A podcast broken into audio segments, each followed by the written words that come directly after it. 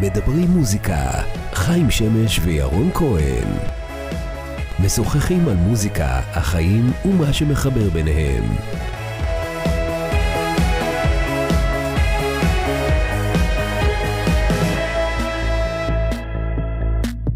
שלום חיים שמש. שלום, שלום ירון. מה העניינים? אה, בסדר, בסדר, יש לנו נושא מאוד מאוד חשוב היום, מאוד מאוד מאוד מאוד חשוב, שאני בטוח שהרבה מוזיקאים ואנשי תעשייה אה, ישמחו מאוד אה, להאזין ולהתרשם. צריך גם להגיד שאתה היית מאוד אה, כזה אה, בטלפון, תקשיב ירון, אנחנו באים, מקליטים את זה השבוע, חשוב לי, היה לך מאוד מאוד חשוב אה, לדבר עליו ממש בהקדם. ו...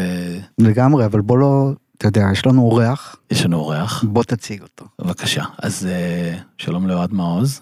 אה, שלום. אני אספר קצת עליך, כי אני בעצמי לא הכרתי אותך עד שחיים סיפר לי עליך, אבל אה, אחרי שנספר עליך, אני מתאר לעצמי שהרבה אנשים יגידו שהם מכירים. אוהד מעוז, אתה פסיכולוג ארגוני מחלוצי התחום של פסיכולוגיית הספורט בישראל, שזה וואו, רק לקרוא את זה. אה, אוהד, אה, למי שבמקרה לא יודע, הקים ומנהל את מערך, המנט... המערך המנטלי בוועד האולימפי בישראל, שזה עוד וואו, ואם זה לא מספיק, אז הוא השתתף במשחקים האולימפיים בברצלונה, 1992, כפסיכולוג הספורט של יעל ארד ואורן סמאג'ה. במשחקים האולימפיים בריו 2016, שזה בעצם אומר, כמנהל המערך המנטלי, זה בעצם אומר שאתה בעצם בעל מדליות כמוהם, במובן כזה או אחר. כן, לא להגזים. וואו. אבל אני מחובר למדליות. אבל תגיד, ירון הזכיר את 92, וגם גם באולימפיאדה הזו יש לך קשר אליו. כן. ב... אם זה מעניין אתכם, אז מעניין ב... מאוד. באולימפיאדה יש אה, מקומות מאוד מאוד מוגבלים לכל הצוות שמקיף את הספורטאים. בריו היו, היה מקום לארבעה פסיכולוגים, אני נסעתי לשם עם עוד שלושה פסיכולוגים, בטוקיו היה מקום רק לשלושה. ומכיוון שהפסיכולוגים שלי כבר, אנחנו הקמנו את המערך הזה לפני שמונה שנים, אז בריו עוד הם היו צעירים יחסית ונסעתי והייתי מעורב יותר עם הספורטאים. עכשיו אני יותר בתפקיד ניהולי והדרכתי, והחלטתי לא לנסוע על תפקיד פורמלי של מנהל, ובעצם נסע פסיכולוג במקומי. אבל מה זה. פסיכולוג ספורט? מה זה? אני לא מבין את המהות של זה. אז זה, או, זה מתקשר בעצם אה, שיחתנו. ל- לסיבה שבגללה התכנסנו. כן, פסיכולוג ספורט, א', זה מונח, מבחינה פורמלית הוא חדש לגמרי, כי רק השנה, שנה שעברה, עשו תואר שני בפסיכולוגיה של הספורט בארץ. בעולם זה קיים כבר, הרבה כמה שנים, זמן זה קיים בעולם? כמה אנחנו באיחור? 30 שנה. וואו. בקטנה. לא, אבל יש אנשים שמתעסקים, יש אנשים שלמדו בחו"ל, כאילו לימודים פורמליים בארץ, Mm. רק משנה שעברה במכללה למינהל תואר שני, והם מקבלים טייטל של פסיכולוג אה, מוכר על ידי משרד הבריאות. ב, אה, כל מי שעבד עד עכשיו, בשלושים שנה האחרונות, זה אנשים כמוני, שהם באים מהתחום של הפסיכולוגיה, ואוהבים ספורט ומחוברים לספורט, ומצאו את דרכם לעבוד, ו, ו, ואני אה, אחד מהם. ובעצם הפסיכולוגיה בספורט, כאילו כשהולכים ללמוד להיות מאמן או מדריך ספורט או משהו כזה, אז מסבירים לך שספורט מורכב מחלק פיזי, טכני, טקטי ומנטלי. עכשיו, בכל קבוצת ספורט שאתה תלך היום, תמיד יהיה חלק פיזי, נכון, אימוני כושר, חלק טכני, נניח בכדורסל, איך לזרוק לסל, איך לעשות אה, אה, אה, צעדים נכונים, איך לעשות הגנה או משהו כזה, וחלק טקטי, שבעצם ההגנה זה חלק טקטי או התקפה או משהו כזה. בחלק הטכני זה הטכניקה של הספורט עצמה, יש את זה בכל ספורט, יש את זה בכדורסל, יש את זה בכדורגל, יש את זה בג'ודו ויש את זה בהתעמלות ו... זה. והחלק המנטלי זה חלק שהוא מאוד מאוד משמעותי ומאוד מאוד מוזנח כל השנים. אבל בסוף, האולימפיאדה האחרונה מאוד הראתה את זה, כאילו מי שעקב וראה, גם מהספורטאים שלנו וגם מה שהיה עם סימון ביילס, אה, אה, כאילו, אז החלק המנטלי הוא דרמטי, ובאולימפיאדה הוא הכי דרמטי. כי הוא בעצם, אה, יש, זה הלחץ הכי גדול, זה אירוע הכי יוקרתי שיש, הוא רק פעם בארבע שנים. ואתה נמצא שם, או הפסיכולוג ספציפי שנמצא עם, עם הספורטאי, נמצא איתו ברגעים שלפני העלייה לקרב? כן, כן, אנחנו מש- בוועד האולימפי, התפיסה, אם אתם רוצים להיכנס לסיפור הזה, אז ה- בסוף, ספורטאי צריך פסיכולוג בשביל להצליח. עצור פה, סליחה שאני קוטע, כי אני, זה הזמן לחבר את המאזינים לסיבה שלשמה. התכנסנו. גם אותי. כן. אז בעצם הטריגר הוא, אה, איך אה, ננסח את זה? מוזיקאית שהשתתפה בתוכניות אה, ריאליטי, The Voice, אם אני לא טועה, כוכב הבא. נכון. שלצערנו מצא את מותה. שלצערנו מצא, מצא את מותה, ויש כל מיני אה, אה, סיבות או אה, השערות לגבי סיבת אה, מותה, היא כנראה לקחה את... אה, אה, מצאה את מותה בקיצור, וזה עורר הרבה דיונים סביב אה, הנושא הזה של 15 דקות של תהילה, של מוזיקאים ומוזיקאיות שמחפשים ומחפשות את, ה, את הפרסום לפני שהם מוצאים את עצמם, אני אומר, אה, מה ההשלכות של זה. עכשיו, לשים on top of it את העובדה שגם ירון וגם אני, ותכף נדבר על הקשר שלי עם אוהד, אה, כל הזמן מוצפים, מוצפים אולי זו מילה גדולה מדי, אבל אנחנו כל הזמן מקבלים פניות של מוזיקאיות ומוזיקאים, שהם יוצאי 15 דקות של תהילה, אני קורא לזה, אוקיי? והם שרוטים והם פגועים והם חלקם נהיים ממש נכים, אני לא מגזים, ומשם נורא קשה מאוד להרים. anyway, having said all that, אז uh, בעצם המחשבה שלי הייתה להביא את אוהד, שאת אוהד אני מכיר מהד ארצי, מימיי בהד ארצי, סוף 90's, uh, סליחה, סוף 80's, תחילת 90's. Uh, אוהד ליווה את ה... אותי בתחילת uh, דרכי כמנהל המחלקה הישראלית. בתור ספורטאי. לא, בתור, אה, בתור אה, מישהו שאמור לעזור לנו להבין איך עושים את זה נכון. ואני אומר, אני לא יודע אם אמרתי את זה לאוהד אי פעם, אני חושב שכן, אבל אני לא בטוח, ואם כן, אז אני אגיד עוד פעם, שמנקודת המבט שלי, אחת הסיבות להצלחות שהיו אז, זה האיש הזה. מה אתה אומר? לגמרי, חד משמעית. אני גם חייב להגיד שאני רואה אותך נרגש פה, וזה מרגש אותנו, אותי ואת אבי שמסתכלים עליך, כי אתה לא חיים שמש הרגיל עכשיו. אני חזרתי, אני עכשיו רק התחלתי לעבוד בעד אתה ארצי, כאילו על ברור. כורסת הפסיכולוג, זה העניין? אתה ממש מול כורסת הפסיכולוג כרגע? בגלל זה? לא, לא, אני ממש, אני נרגש באמת, כי אוהד יש לו מקום מאוד מאוד משמעותי ב, בקריירה, בחיים שלי, בקריירה שלי. אני גם חושב שהסיפור של הצעירה הזאת אה, עורר אצלך ברמה האישית, גם התגובות לגמרי, שהיו, שמעתי. אותך בטלפון אה, סוער. קצת. כי, תשמע, אנחנו מתעסקים באנשים, קודם כל, אחרי זה הם, יש את הרצונות שלהם, אתה יודע. חלומות שלך. ואת החלומות שלהם, ואם אני מזוהה עם אה, פיתוח של אה, טאלנטים, אפשר לקרוא לזה, או אה, מוזיקאים, ואני לא אתייחס לזה, אז זה, מרגיש לי משהו עקום. אה, אם אני אחזור לרגע, אז בתחילת ה nineties, אז אוהד אה, אה, ממש ליווה אותי בתהליך קבלת החלטות ובדרך שם, וגם נפגש עם מוזיקאים ונפגש עם אנשי צוות ועשה עבודה מדהימה, ומאז אני זוכר לו חסד נעורים אפשר לקרוא לזה, ומדי פעם בכל מיני תחנות אנחנו נפגשים ככה.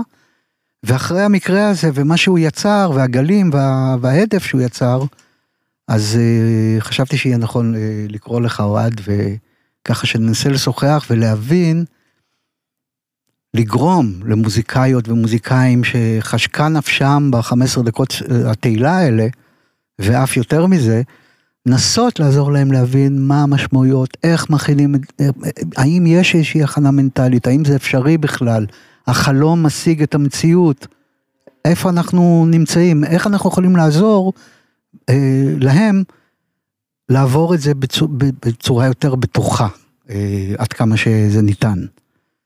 והחיבור של אוהד, אה, שמתעסק ב-20 שנה האחרונות, אם אני לא טועה, אולי יותר, בספורט, ואני עוקב אחריו, אני יודע מה הוא עושה, ואנחנו רואים גם תוצאות. אה, בעיניי זו דווקא זווית מעניינת לכל הסיפור הזה, לכל האישו הזה. וזו הייתה הצגת הדברים. אז אני וואו. אעשה אני, כמה הערות. אחד, אני כמעט 40 שנה בסיפור. בספורט? תחשוב, מ-85. נכון, נכון, אני תמיד מק... אני מקטין, נו, אני מקטין.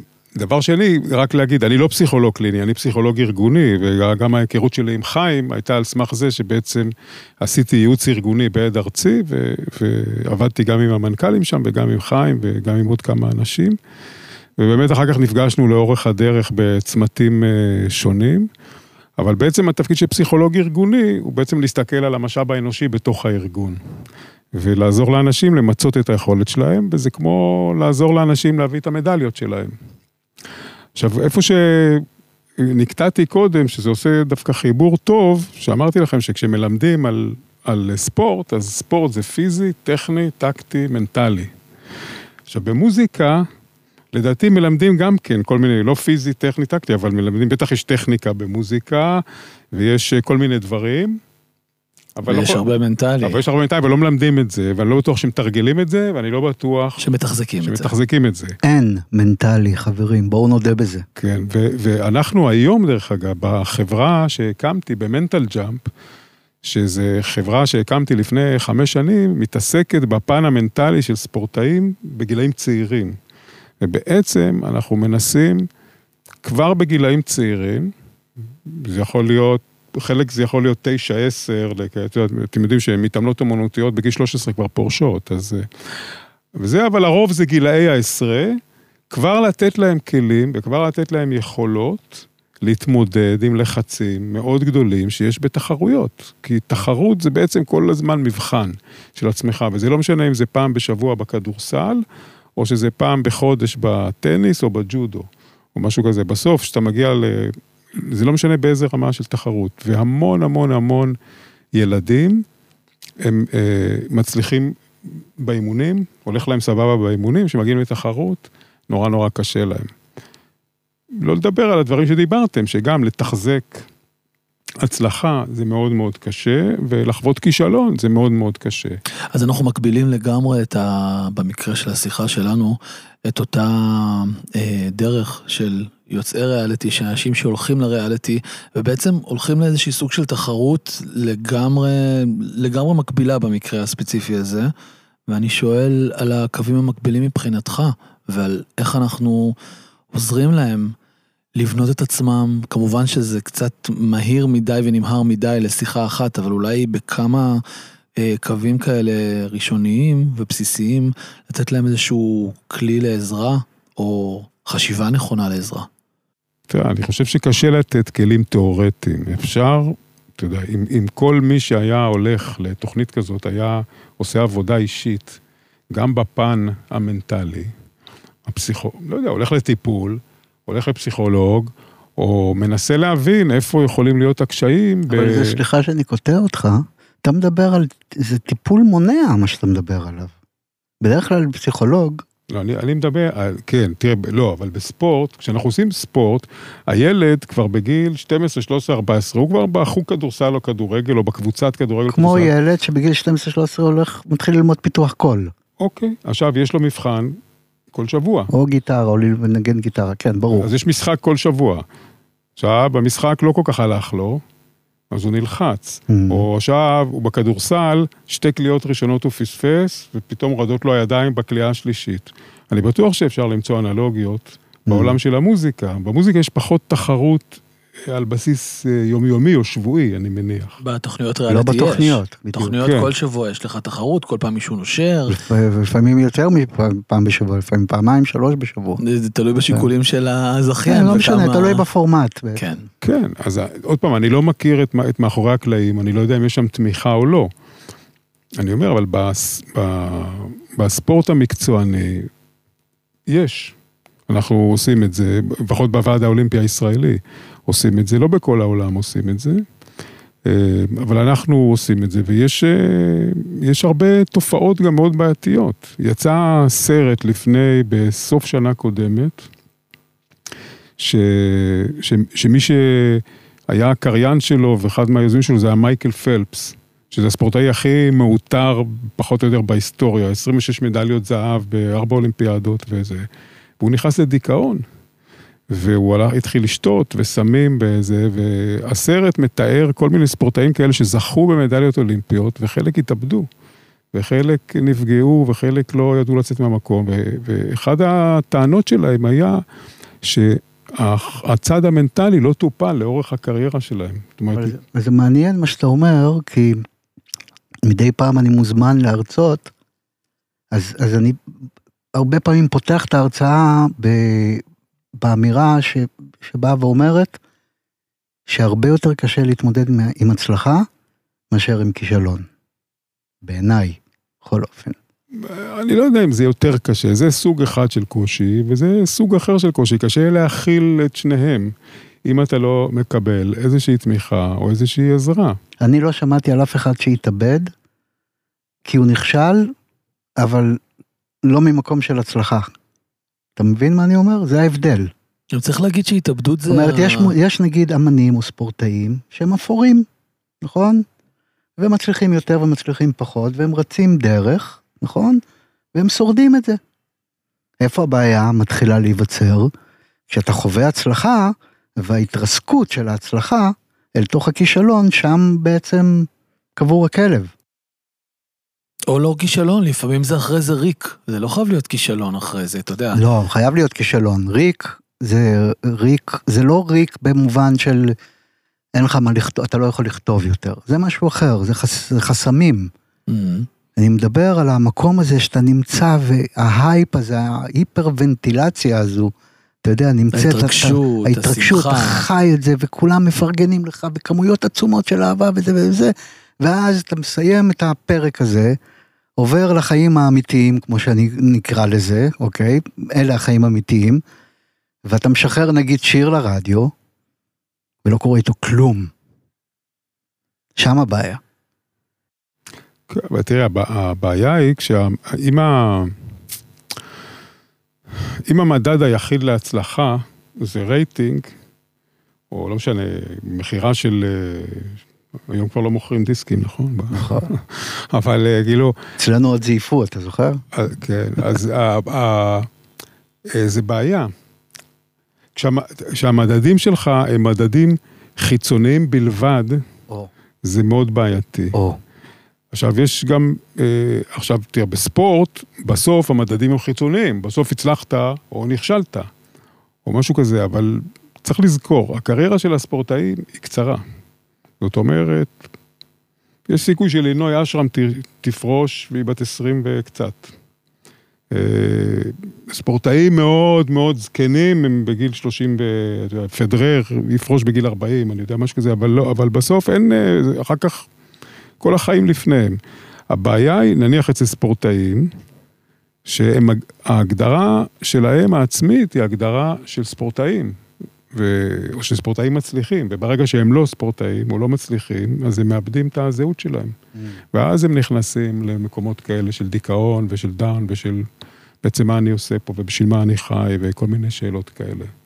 זאת אומרת שגם אנחנו ממליצים לספורטאים לפתח עוד משהו חוץ מזה, כי הקריירה היא קצרה, ושיהיה משהו חוץ מלהיות רק ספורטאי. עוד עוגנים בחיים מעבר כן. לחלק הזה. כן, זה יכול להיות לימודים, זה יכול להיות משפחה, זה יכול להיות הובי, זה יכול להיות עניין, יכולים להיות הרבה דברים. אבל- כשהמטרה היא ל- להמשכיות אחרי, או גם תוך כדי ההתעסקות בספורט, או במקרה שלנו במוזיקה, אתה גם מציע את זה. זאת אומרת, זה משהו שאתה מציע לעשות במקביל, לפתח במקביל, ללמוד עוד תחום במקביל. אני חושב שזה יותר בריא ויותר מאזן, בסופו של דבר. כשאתה רק במקום אחד וזה הכל להיות או לחדול, בגלל שהשיר הזה, שעבדת עליו עכשיו איקס חודשים, ובסוף אף אחד לא מתייחס אליו, בשניות אגב, זה, זה לפעמים התרסקויות בשניות. אתה משחרר אותו, אנחנו פה מדברים מדם ליבנו, נכון? אתה משחרר אותו, ויש המון תקוות. אגב, לפעמים זה נורא ברור שהוא גם הולך לקרות. זאת אומרת, ברור שהאומן הוא אומן חזק, ברור שהמשרד יחד שלו חזק, שהמנהל, שכולם, אתה יודע, ב-A-ליסט של העבודה, יוצא. ואתה נתקל או באכזבה טוטאלית, או משהו כזה סביר, וזה הולך ויורד עם הזמן. והאכזבה היא בשנייה מתחילה לקרות. אבל תראה, האכזבה, כל ספורטאי שנכשל, הוא מתאכזב, אבל הוא, הוא, הוא, הוא, אתה יודע, הוא בונה על התחרות הבאה. אבל בואו נדבר רגע על הקטע של האכזבה ברשותכם. מה, מה קורה כשהוא נכשל? ברמת התפקיד שלך וגם ברמת הד... הדרך שאתה עובר איתו. אתם פותחים את הכישלון הזה? זאת אומרת, אם אני רגע מקביל את זה לאומנים, אה, אנחנו אמורים לדבר על הכישרון, הכישלון הזה, לגעת בו, כי אתה יודע, אומנים זה אנשים שהרבה פעמים מסתגרים והולכים אחורה ברגע ש... אומנים זה, זה אנשים שהרבה פעמים ברגישות שלהם הולכים ונסגרים אחורה ולאו דווקא מדברים על נכשלתי, לא הלך לי, לא אוהבים אותי, לפעמים פשוט מתכנסים אל תוך עצמם. בעיה. כשאתה מה זה מתכנס, אומר? כשאתה מתכנס לתוך בכל מקרה עצמך, כן. כן, כשאתה מתכנס לתוך עצמך, אז אתה רק אה, טוחן את עצמך, ואז הדיכאון רק הולך וגדל, או החששות הולכים וגדלים, הפחד הולך וגדל, וזה חייבים לדבר על זה. עכשיו, אתה יכול ללכת לדבר ב... עם איש מקצוע, אתה יכול ללכת לדבר גם עם חבר, או עם אה, משפחה, או עם מישהו שיתמוך בך. אני חושב שמאוד חשוב להוציא את הדברים האלה. עכשיו, כישלון, ואתם מדברים פה על מוזיקאים צעירים, נכון? בגדול. בגדול, למרות שאתה יודע, זה... בסדר, אז מישהו שנכשל בגיל אה, 20 ולא יודע מה. בתוחלת חיים שיש היום, אם הקורונה תשאר כמו שהיא, אז אנשים יחיו עד גיל 100. כן. אז יש עוד 80 שנה ליצור. ובמוזיקה, להבדיל מספורט, אתה יכול להמשיך עד גיל 70-80, ראה... כן, תראה ליאונרד לא כהן. חסר, ו- כן, מאוד, בדיוק. אז- אז בסדר, עכשיו גם הוא נכשל. אז בעצם מה הוא שאנחנו... חיפש את דרכו, והוא היה בדיכאון, והוא היה זה, והוא, אתה יודע, הוא הצליח בגיל 75 אה, להרים את עצמו מחדש. זאת אומרת שיש תקווה, ל... אה, אפשר לראות את זה ככה. זאת אומרת, הירידות הם חלק בלתי נפרד מהחיים. אנחנו כולנו יודעים את זה, כולנו חווינו את זה, הנפילות. לכולם קשה בחיים, בשלב זה או אחר, ולכולם יש אה, ups ו-downs. אבל מה אנחנו עושים בירידות האלה? אמרנו לדבר על זה, אבל מה עוד? בירידות צריך לנתח את זה, להבין את זה, להבין איפה אני בתוך הירידה, איזה ערכים אני שם על זה, ולנסות לראות איך אני אה, יוצא מזה. עכשיו, אני לא צריך לצאת מזה מחר בבוקר. בסדר, נכשלתי, בואו ננסה להבין למה נכשלתי, מה לא עשיתי טוב, מה זה, האם זה בכלל תלוי בי.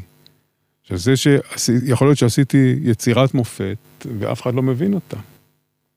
או, או, ולא קנו אותה, זה הכל, אבל עשיתי עבודה מאוד מאוד טובה. העניין הוא שיש פה חלק מהתשובות שמאוד סובייקטיביות, כי אתה יודע, אני אבוא ואחשוב בתור האומן שלא כתבתי שיר מספיק טוב, בזמן שמישהו אחר יבוא ויגיד, היחד שלך לא היה מספיק טוב, הסביבה התומכת לא הייתה מספיק טובה, זה יצא בזמן לא טוב. התשובות הן הפיכות, הן לא חד משמעיות, זה לא מדע מדויק מה שאנחנו הניתוח, חווים. אתה מדבר, הניתוח כן, של אחרי. כן, זה חלק מהבעיה, זה לא, חלק אבל יש מהקושי. דברים, אבל יש, זה נכון מה שאתה אומר, אבל יש דברים שאפשר לשים עליהם את האצבע ויש דברים שלא. מה למשל? ובעצם מה שאוהד אומר, זה שהדבר שיכול להבטיח גם התמודדות עם כישלון וגם אולי הצלחה, זה אה, להביא את עצמך למצב שאתה יודע שהוצאת ממך את המקסימום, שזה גם נכון לגבי ספורטאים הרי. כן. זאת אומרת, המערכת מסביב צריכה לדעת להוציא את המקסימום המוזיקאי. אצל ספורטאים המקסימום זה ב, בתרגילים שהוא עושה, או ביכולות הווירטואוזיות שלו, או מה שזה לא יהיה. מוזיקאים, כשמדובר על מקסימום, זה גם הפן המנטלי. זה לא מספיק, כלומר, להוציא ממוזיקאית, נגיד, את המקסימום בשירה שלה, זה תפקיד טכני, כן? תפקיד של מפתחת... אה, תפקיד מקצועי. כן, יכול להיות, אבל שאנשים, אתה יודע, כמונו, יכולים להיכנס לתמונה במובן של המינינג. זאת אומרת, לייצר את האמינות, כן? אבל מבחינת, מבחינה טכנית זה עניין טכני. היכולת לקבל הצלחה או אי הצלחה זה, זה עניין מנטלי, ואז כל אחד, כמו מו- ספורטאים וכמו כל אחד ואחד על פני כדור הארץ, בא עם המטענים שלו, והמטענים שלו נשפכים פנימה לתוך הרגע הזה של ההצלחה או הכישלון, ושם מתחילה להיווצר בעיה. אז אני אומר, רגע, בוא נהיה לרגע שטחי עם אוהד, אפילו מאוד, ונניח שאנחנו באים ואומרים, רוצים להגיד מספר, לתת כמה טיפים למוזיקאית או מוזיקאי שרוצים ללכת ולהתמודד בתוכנית טלוויזיה. הם לא, אין להם רקע לפני זה. ונניח שהטיפים האלה... אגב, לפעמים אלה שיש להם רקע, ויש כאלה שמגיעים לשם עם רקע, זה עוד יותר מורכב אצלם, אתה יודע, כי זה, זה הרכבת הרים הזו, אתה יודע. אבל נגיד, איך, יש בכלל אפשרות לתת טיפים כאלה? בוא נתחיל מזה, אני לא בטוח. לא יודע, אני, תראה, אני חושב, בסוף, תראה, ה- הכלי הכי משמעותי שיש לספורטאי וגם יש לאומן, זה הוא עצמו. אז הטיפ הכי רציני שאני יכול לתת זה כמה שאתה תכיר את עצמך יותר טוב. כמה שתדע איפה המקומות הקשים לך, איפה האוטומטים שלך, איפה הנקודות שבהם אתה נכנס ללחץ, אתה מתרגז, אתה מתאכזב, אתה, הביטחון שלך יורד. זה סוג של ללכת לעשות איזושהי עבודה אישית. לא מקדימה? זאת אומרת, היא אמורה לקרות לפני. שהתהליך כן, מתחיל? כן, לפני, אנחנו- זה אנחנו אני, מדברים. תראה, אני חושב, אני חושב ש, שטיפול, לא משנה איזה, זאת אומרת, זה בעצם שהבן אדם ייכנס לעצמו ויבין את המגבלות שלו ואת היכולות שלו, וידע להתמודד עם דברים בצורה יותר אפקטיבית ויותר מדויקת, זה דבר נורא חשוב. ואני חושב שכמה ש... כל המרבה, הרי זה משובח. אבל אני אקשה עליך לרגע. אה, ניגשים לפעמים מוזיקאים אה, בגיל 16-17, אין להם את היכולת לנתח את עצמם עדיין, אני ככה חושב. צריכים את העזרה הזו. זאת אומרת, אז, אז נגיד, אם אנחנו פונים להורים שלהם, אני לא יודע, לסביבה שלהם, אוקיי? אני חושב שכל מי שרוצה לחיות בסביבה תחרותית, הייתי ממליץ לו לטפל גם בצד המנטלי. כי כחלק מהעולם התחרותי, בעיניי מאוד משמעותי, הוא החלק המנטלי או הפסיכולוגי או Mm. זה. ולכן זה לא בהכרח ללכת לטיפול קליני עמוק, אה, זה יכול ללכת לטיפול CBT, זה יכול להיות ה-NLP, זה יכול להיות... אבל, אבל להתמודד עם הקשיים. עכשיו, עכשיו גם ה, ה, הסיפור זה ש... הרי תראה, אחת הבעיות היא האמירה הזאת, כישלון Mm. או הצלחה. מה זה הצלחה ומה זה כישלון? זה מאוד איך מג- סובייקטיבי, לא? נכון, השאלה איך מגדירים את זה. זאת אומרת, האם עשיתי עכשיו, עבדתי חצי שנה על שיר, ואף אחד לא מתייחס אליו. זה כישלון? אני לא יודע, זאת אומרת, זה עניין של הגדרה. אם אני אגדיר את זה ככישלון, וזה עדיין לא אומר שאני כישלון. Mm. זה אומר שהשיר לא הצליח. אז עכשיו אני יכול לנסות לנתח למה הוא לא הצליח, ואם זה קשור לתקופה, ואם זה קשור לקהל, ואיפה פספסתי, ואיפה זה... וזה. לנסות להסיק מסקנות. זה עדיין לא אומר שאני כישלון.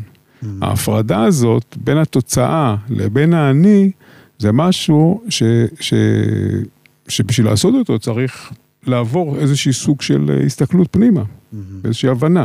ומעבר לנגיעה בכישלון, מעבר לעניין הזה של אה, לנתח את מה שקרה שם בדיעבד, על אותו שיר שיצא, אותו תהליך שעד כה עברנו, מה, what is the next step? מה קורה קדימה בשביל להיות מחוזקים לעולם ברגע הבא, עם המשימה הבאה המוזיקלית? איך אנחנו מציידים את האומן שלנו רגע אחד לפני? אני חושב שהוא, אתה יודע, הוא, הוא צריך, אה, אני אומר עוד פעם, זה, כשאתה מגדיר את עצמך ככישלון, אתם יודעים, בסוף כל יכול הסיפור גם של... להגדיר את המערכת שלך ככישלון, נכון, לפעמים אנחנו הכישלון ולא האומן. כל הסיפור של הפסיכולוגיה, אם נעשה את זה ב- ב- בגרוש, כן. אז זה כאילו, זה איך אני מתאר את עצמי לעצמי. אתה רואה את האני במראה, ביג טיים. עכשיו, אם אני מתאר את עצמי לעצמי ככישלון, אז... כל הסביבה תתייחס אליך. כן, אז גם הסביבה תתייחס, וגם אני אפרש את הדברים ככה, Mm. וגם... וזה. ואם אני אומר לעצמי שאני חסר ביטחון, או שאין לי יכולות, או שאין לי... אז למה להיכנס בכלל לעולם אה, תחרותי? תגיד, וכמה, וכמה חיזוק האגו משמעותי פה? כמה, אנחנו מדברים פה על ספורטאים שזה אנשים עם אגו, גם מוזיקאים, יוצרים. כן, באתי יש? להגיד, לא, מוזיקאים לא. דווקא בגלל זה אנחנו כן, מקבילים. כן, כן, ברור. לא, אבל תראה, בספורט זה נורא ברור, זה נורא ברור שאתה לא תצליח בכל תחרות.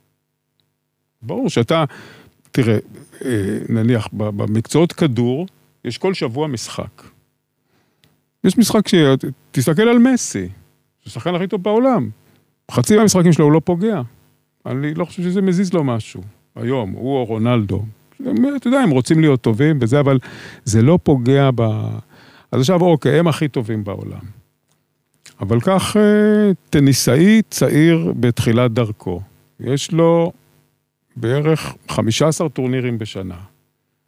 אם הוא לא טוב, אז טורניר זה משחק אחד, כי הוא מפסיד. אם הטורניר טוב, זה יכול להיות שישה, שבעה משחקים עד שהוא מגיע לגמר, או משהו כזה. הוא יודע, ב... תראו, הסטטיסטיקה זה שה... אם אני לא טועה, זה שהמדליסטים האולימפיים הכי טובים, נכשלו באירופה. לא, נכש... כאילו נכשלו ב-50% מהתחרויות שלהם. זה שזה בעצם מה שהביא אותם לרעב, כן, לדרבון. אז נכשלתי, עכשיו אני אנסה עוד פעם. יש את ה... זאת אומרת, האם, האם זה אומר שבשביל להצליח, אתה צריך להיות, ה-DNA שלך צריך להיות בנוי לזה באיזשהו אופן? אני חושב שה-DNA שלך צריך לדעת, או לא ה-DNA, אתה יודע, האישיות שלך צריכה, אתה צריך לדעת להתמודד DNA עם- מנטלי, עם- כן. עם אי הצלחות. עם כי- הצלחות? כי אי הצלחות זה חלק מהחיים. זה מאוד מאוד חשוב.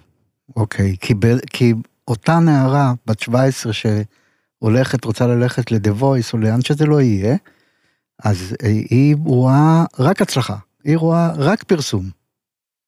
כן, אבל אני- אתה יודע, היא תהיה בעשרה אודישנים, בשמונה לא יקבלו אותה. כן, אבל אם יש לה נחישות, והיא רוצה, והיא, והיא מאמינה, והיא לא היא רואה את עצמה ככישלון, אז, אז יהיה לה את האנרגיות לעשות עוד ועוד ועוד, אם יש לה את הפשן בפנים. אתה יודע, אני נוהג לומר למוזיקאים, נגיד, יש גם, לא דיברנו על זה, אבל יש גם הרבה פעמים שבא, שבאים אליי, בטח גם אליך, אחרי שפנו אליהם מהתוכניות, ברור. ומתלבטים אם ללכת או לא, נכון? או, אז יש לי תשובה האומנים שלי- מוכנה תמיד למוזיקאית כזו שבאה, נגיד, מוז- מוזיקאי, כן? אני אומר להם, תקשיבי לגרעין הקטן של האמת שלך, בלי לעשות שום הנחה, אפס הנחות. אם הגרעין הקטן של האמת שלך אומר שזה יעזור לך לקדם את הקריירה, וזה יעזור לך להתפתח, ואת תדעי להתמודד עם הצלחה ועם כישלון, לכי על זה. אם את מרגישה שזה ייצר רעש, ו- ורעש בעיניים, ו... וכל מה שאת רוצה זה להגיע למקום ראשון שם, אז יכול להיות שאת צריכה לבדוק את עצמך. כן, אני חושב שזה כיוון נכון, כי תראה, מי שרוצה, גם, גם ב... אם אנחנו נחזור לספורט, מי ש... מה שמעניין אותו זה המדליה, הסיכוי שיעשה מדליה הוא נמוך. מאוד. ותראו, אם אנחנו עוד פעם, אם נפשט מאוד את הדברים, אז אנשים בכלל, וזה גם ספורטאים וגם אומנים בכלל, פועלים משתי מוטיבציות עיקריות. פחד ופשן. עכשיו, לצערי הרב, רובנו אה, פועלים הרבה מפחד. כולנו. לכולנו יש פחדים, והפחדים האלה הם בלתי נשלטים, וחלקם חוץ מחיים שמש, לחיים. שמש אין פחדים בכלל. ממש. ראית את התגובה שלך? כן. אז, אז אני אומר, אין, תראה, יש כל מיני סוגים של פחדים. יש פחדים שקשורים לילדות שלנו, ויש אה, אה, פחדים שקשורים לגילאים אחרים ויש פחדים גם אה, ריאליים. ו- וגם בספורט, יש ספורטאים ש... ש...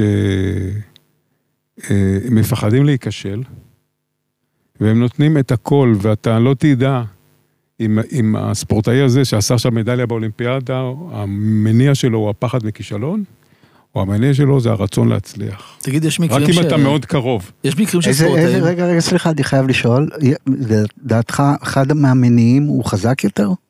בדרך להצלחה. אני, לא, אני חושב שכשאתה בא מה passion, הדרך יותר נעימה. התוצאה יכולה להיות אותה תוצאה, אבל כשאתה בא מה passion ולא מהפחד, אז הדרך היא יותר fun, היא יותר נעימה, ויש סיכוי גם שיהיה לה הצלחות יותר גדולות. תגיד, יש אה, ספורטאים שיגיעו לחלק מהמשחקים במטרה להפסיד בהם בשביל לנצח בהמשך? זאת אומרת, אם אני אגביל את זה גם למוזיקה, לדעת שיש שיר שאולי פחות טוב או פחות תקשורתי כרגע, והתפקיד שלו הוא תפקיד אחר מאשר להתפוצץ ולגדול מאוד ולהיות מאוד נקודתי, אבל הוא עדיין איזושהי מדרגה קדימה? יש דבר כזה? לא, אתה יודע, יש, ספורטאים יכולים, אתה יודע, מכיוון שהספורט הוא דבר מורכב, אז אתה לא יכול ברגע נתון כנראה להיות בשיאך מכל הבחינות. ואז יכול להיות שאתה תוותר על משהו בשביל משהו. נניח בוא ניקח ג'ודו לדוגמה. אז בג'ודו יש, יש גם הטלות, יש גם עבודת קרקע, ויש, אה, אה, אה, אפשר, אתה יודע, אז אתה יכול להגיד, אוקיי, אני לא עובד, נניח אורן סמדג'ה, הוא כישרון אדיר. הוא לא אהב לעבוד קרקע, הוא ויתר על הקרקע, והוא הצליח לייצר סיטואציה שלא יתפסו אותו גם על הקרקע.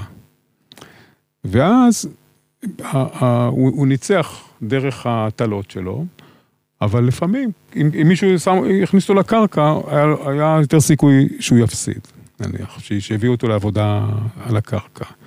אז אני אומר, יש, יש ויתורים, כי אתה לא יכול כל הזמן להצטיין בהכל. אבל זה לא דומה כאילו לדוגמה שאתה נתת. אני לא רואה כאילו, אתה יודע, לא, לא באים להפסיד. לא באים להפסיד. תגיד, ואותה ספורטאית, יעל ארד, זה בעצם המדליה האולימפית הראשונה של ישראל, תקן אותי אם אני טועה.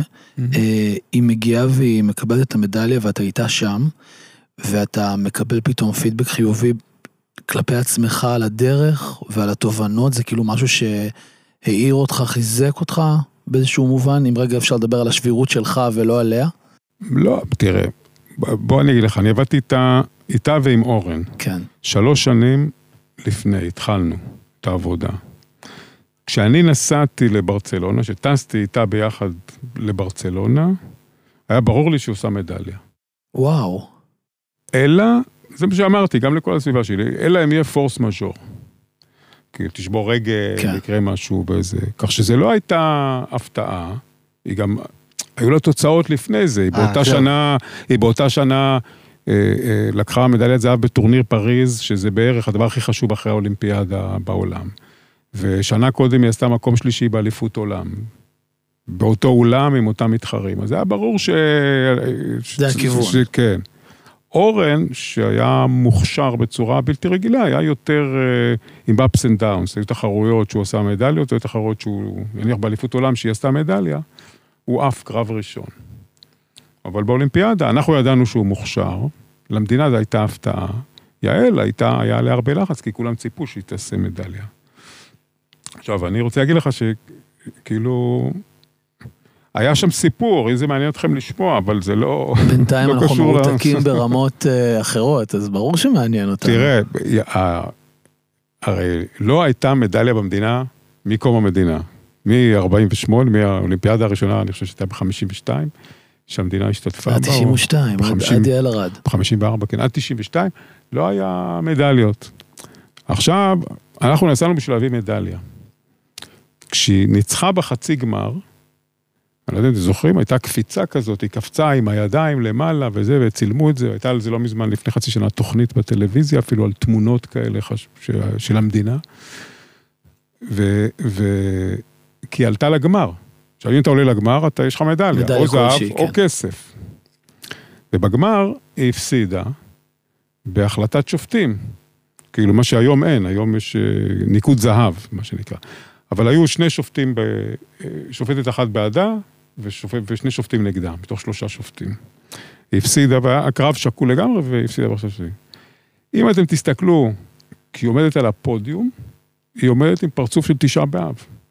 הבחורה עשתה את המדליה הראשונה בהיסטוריה של המדינה. היסטוריה, והיא בוכה, כן, לא מאושר. מאכזבה. ולא מהתרגשות, מאכזבה שהיא לא ניצחה את הגמר. וזאת הייתה ההרגשה שלנו שם. זה היה באסה לא זה היה נורמלית. כזה קרוב, ברור. יש פה אומץ מאוד גדול לבוא ולהגיד, אחי, אני בא להביא אותה, לפרק את זה. לא, אבל היא לא, באה, היא לא אמרה שהיא באה להביא מדליה. זה זהב. היא אמרה שהיא כאילו באה בשביל להביא מדליה. זה היה די ברור ל- לאורך השנה, שנתיים האחרונות, שהיא יכולה לעשות את זה ושזה בהישג יד. היא הביאה את המדליה, ואחר כך, כשהיא לא הצליחה בגמר, זו הייתה אכזבה מאוד מאוד גדולה. אז אה, אני אומר, אני, אני הרגשתי טוב לאורך כל הדרך, בוודאי שברגע שהיה מדליה, ועוד אחר כך למחרת אה, מדליה עם אורן, אז אני הרגשתי, כן, הרגשתי סבבה. הרגשתי סבבה, זה הגדרה כן. פשטנית לא, אבל- ביותר. תקשיב, באותו, באותה, באותה, אה, אה, זה, אה, אה, יום אחרי המדליה של אה, אורן סמדג'ה, עופר שלח היה כתב של מעריב באולימפיאדה בברצלונה. אז הוא כתב אה, כתבה, שיש לי אותה עד היום כמובן, כשהכותר שלה הייתה מעוז צור ישועתי, וואו. והיה כתוב שם, אוהד מעוז הוא הבן אדם היחיד ב, ב, שיש לו שתי מדליות, שהוא מחובר לשתי מדליות. זה מעביר אותי לשאלה.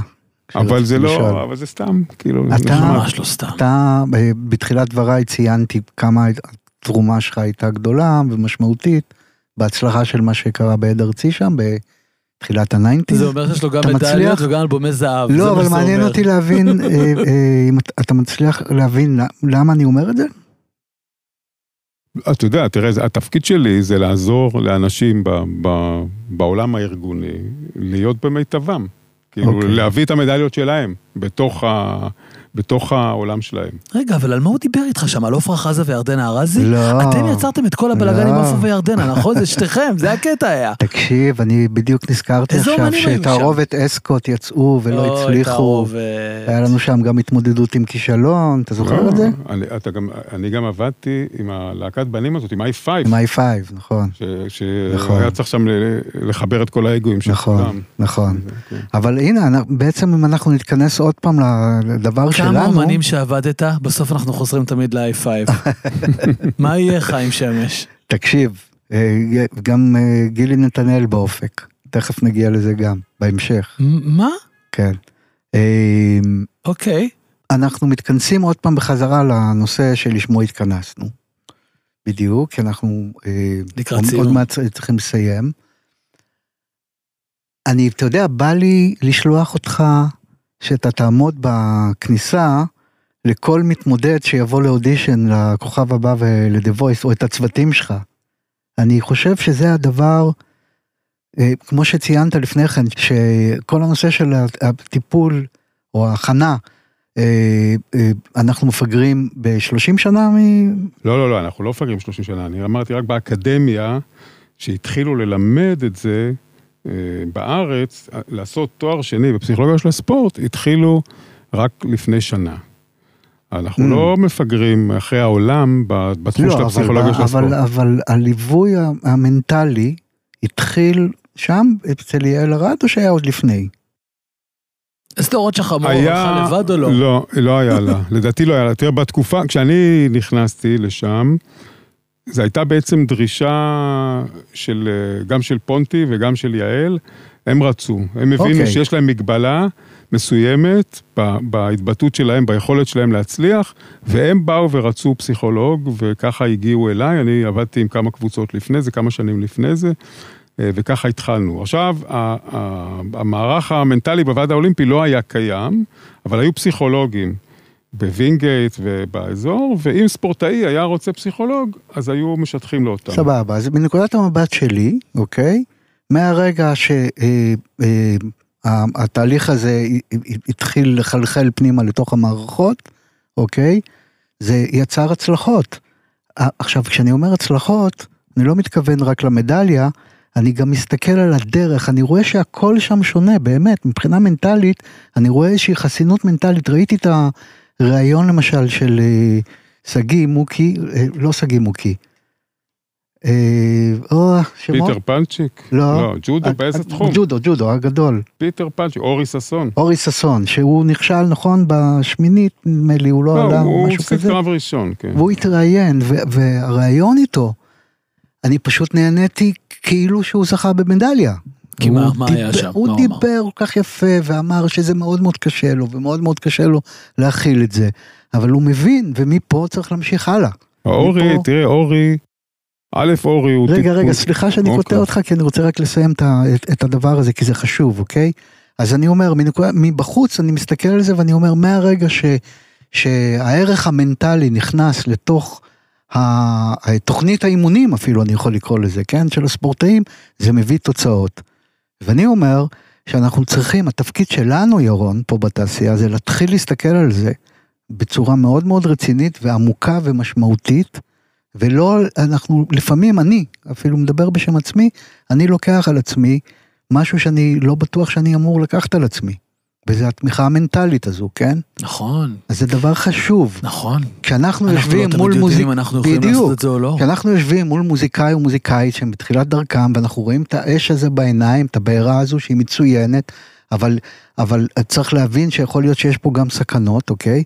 אנחנו צריכים לדחוף אותם. אנחנו צריכים את הפסיכולוגים לפני כולם, סליחה. בטוח. אבל אנחנו צריכים לדחוף אותם אבל לשם, אתה יודע, צריך לעורר מודעות, בקיצור. חייב להגיד כל לכם הפודקאסט שאני... הזה זה למודעות, אני חייב לעורר להגיד לכם מודעות שאני לדבר מרגיש הזה. שעברתי קצת טיפול, אה, וגם קצת חיזוקים לאותם רגעים האלה, כאלה שאנחנו עוברים, שאנחנו חווים עם אותם אה, אומנים שלנו, וגם בהסתכלות מהצד. אה, מתי תבוא עוד פעם אוהד? תזמינו אותי, אני אבוא. תגיד, אתה שומע מוזיקה בבית? כן, המון. רדיו או לא יודע, ספוטיפיי, לא, דיסקים? ספו- ספו- אה, בשנים האחרונות ספוטיפיי, כן. הדיסקים, אה, היה לי ספרייה עשירה מאוד. היית- הייתה לך, זהו, היא נגוזה, היא נעלמה? הלא... תשמע, עשי, עשינו שיפוץ בבית לפני איזה שנתיים. תמיד ו- זה מתחיל עם השיפוצים לא, ובמעברי דירה. ועשינו מערכת, אה, מ- מערכת עם אה, רמקולים טובים, מערכת כיף. מרכזית כזאת כיף. אמרתי לו, תשאיר לי את ה-CD, ושמרתי את כל המאות דיסקים שהיו לי. הוא אמר לי, אתה לא תשתמש בזה, אפילו פעם אחת. דקורציה זה עדיין משהו חשוב. זה דקורטיבי. והוא צודק מאה אחוז. ועדיין אומן. ספציפי שאתה רוצה להמליץ לנו. הספוטיפיי... אה, מישהו בספוטיפיי שאתה שומע, ש- שאתה זורק לנו אותו ככה כהמלצה. אני אוהב ג'אז. נלך על זה. כך מתאים לך. מה? כן, זה יושב עליו. זה בעד ארצי אני התחלתי עם זה. כן. עם רן אה, כסלו קראו לו? לא כסלו, רן... אה, עצמון, רן עצמון. רנצ'וק. אז אה, כן, הוא, הוא נתן לי את הדיסקים הראשונים שלי, וואלה. והתאהבתי בזה, כן. אז אני מאוד מאוד מחובר לג'אז, ואני אוהב ג'אז אה, קלאסי כזה. ג'אז קלאסי. כן, קולמן הוקינס, בן ובסטר. הנה שמות הגיעו. מעולה.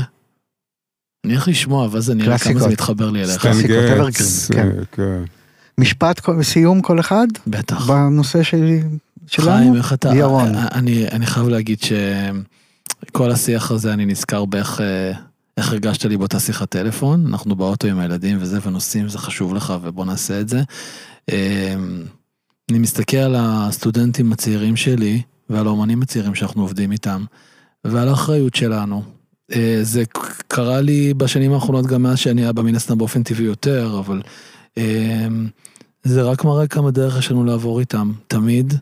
וגם קצת לעצמי ברמה האישית של אם הפעם זה לא הלך, זה בסדר. ואת הדבר הזה, כשאנחנו אומרים אותו לאומנים, לפעמים כל כך קשה לנו גם את הדבר הזה לעבור איתם.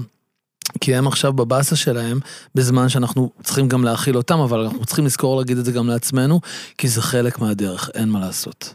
אז אה, זה מה שאני לוקח איתי מהשיח הזה, ונעבור אליכם. איך אתה בהקבלה הזאת בין מוזיקה לספורט? מה הזכרנו לך היום? את התעשייה? את עד ארצי? לא, אני לא יודע. כאילו, אני אמרתי, אני חושב שההקבלה היא זה בסוף לספורטאי מקצועני ומוזיקאי מקצוען, זה בערך אותו דבר.